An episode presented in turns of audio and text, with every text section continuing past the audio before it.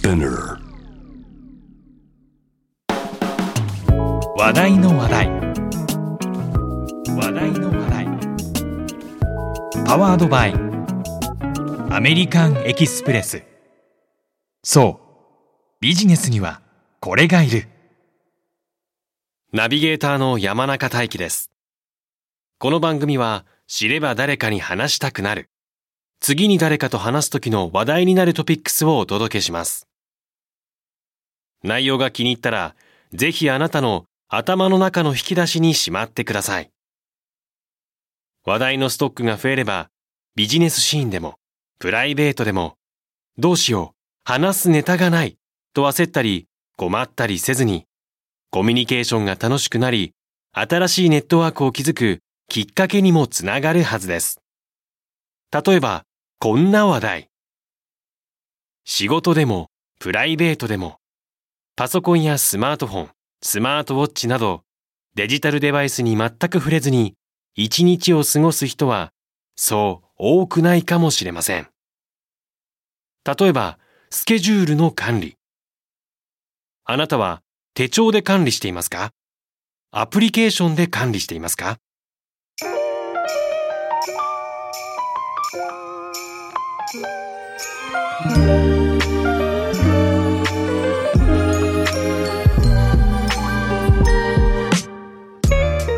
私たちの生活から姿を消し始めている紙に書くという行為。実は最近のデジタル機器を使いこなす以上に手書きは脳の働きやクリエイティビティの向上にいい影響を与えることを知っていますか？今回の話題は手書きについて。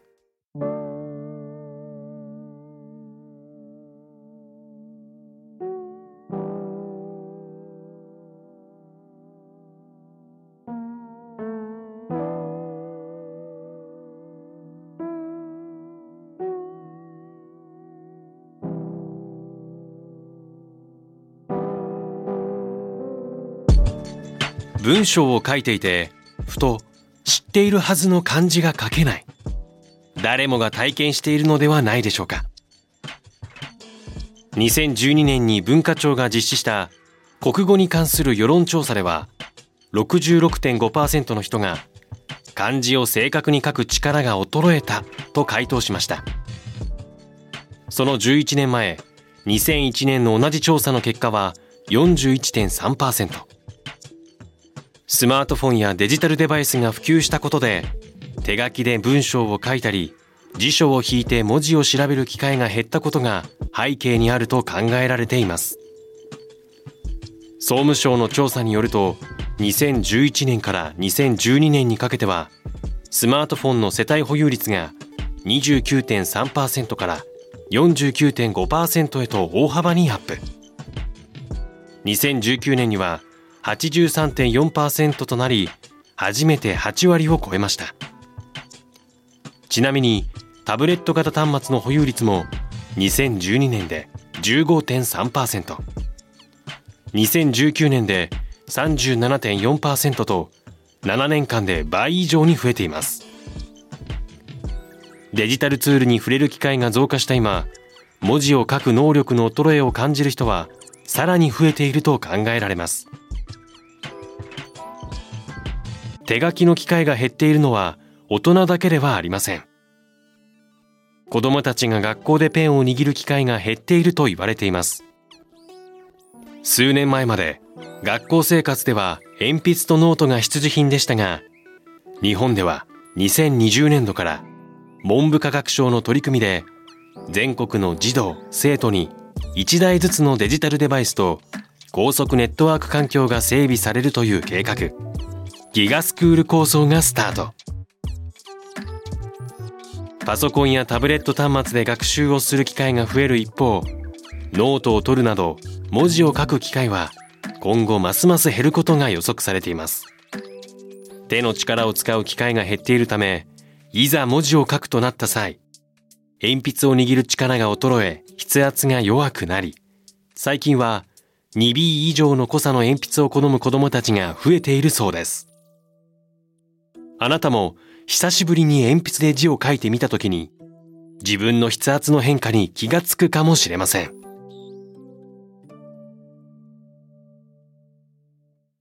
自分の手で文字を書いているとき、私たちの頭の中ではどんなことが起きているのでしょうか？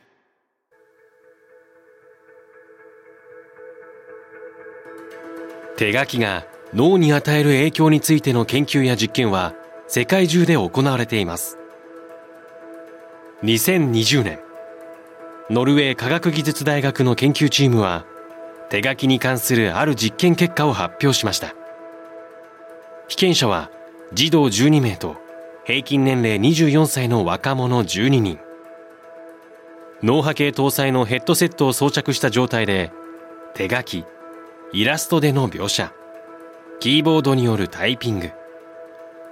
この3つの方法でスクリーンに映し出された文章の書き取りをしてもらいそれぞれの脳の動きを計測しました。90回に及ぶ実験を経てキーボードのタイピングに比べて手で文字や絵を描いている時の脳は子供と大人の区別は関係なく活性化していることが判明したそうです。なぜ同じ文章の記録をしているのにキーボードでのタイピングは脳の活性化につながらないのでしょうか？タイピングは見聞きしたものをそのまま正確に打ち込むという作業です。素早く記録することには長けているものの機械的に指を動かしている状態であるため感情や記憶を司る脳内の前頭前野はほとんど動きません。そのため脳の活性化にはつながりにくいのです。ではどんな仕組みで手書きは脳を活性化させるのでしょうか？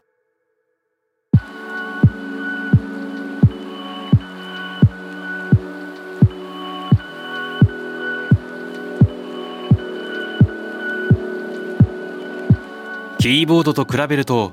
スピードではどうしても劣ってしまう手書き。しかし一見デメリットに思えるスピードの遅さこそが脳にいい刺激を与えていると知ったらあなたは驚くのではないでしょうか。目で見たものを手で書く行為の中には情報の取捨選択選んだ情報を自分で言葉にまとめる作業文字という形にする作業そして漢字の書き方を思い出す作業などたくさんの工程が含まれています。この工程が脳の司令塔の別名を持つ前頭前野。創造性や思考力を司る領域に刺激を与えているのです。もちろん講義などで書き取りをするシーンに限らず考えていることを整理するのにも手書きは有効な手段と言えます。それがぼんやりとしたアイディアでも手を動かし文字を書くという行動をとる中で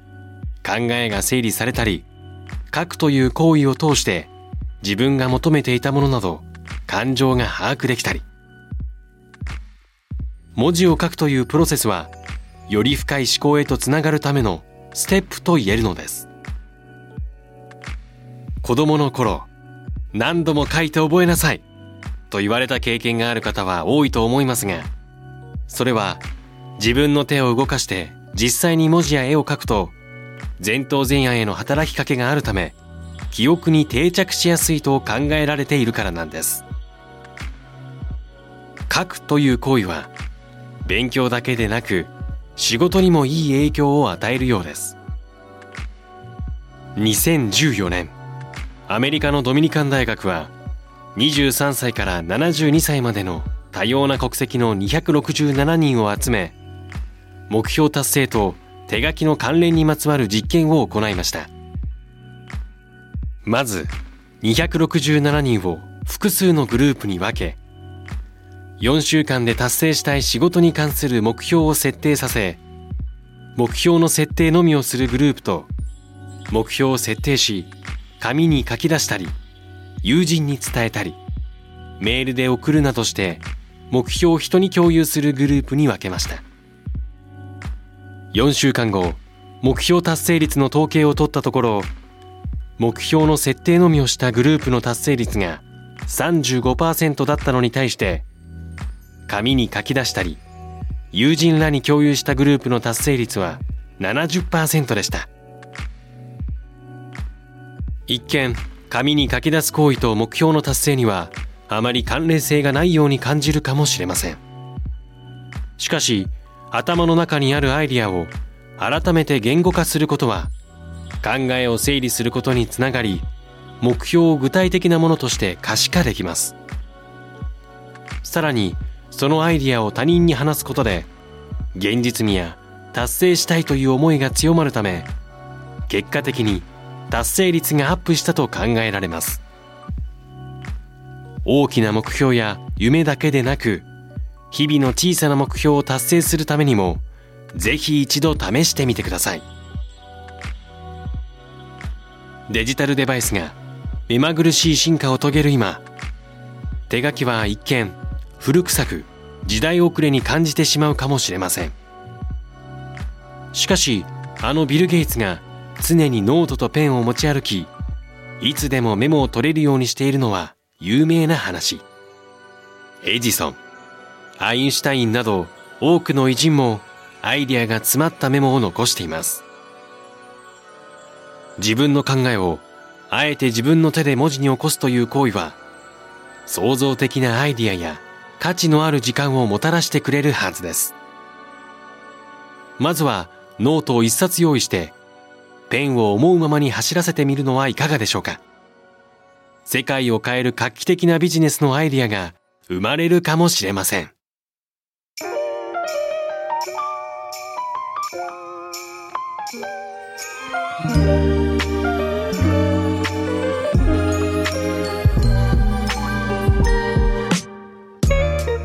いかがでしたか？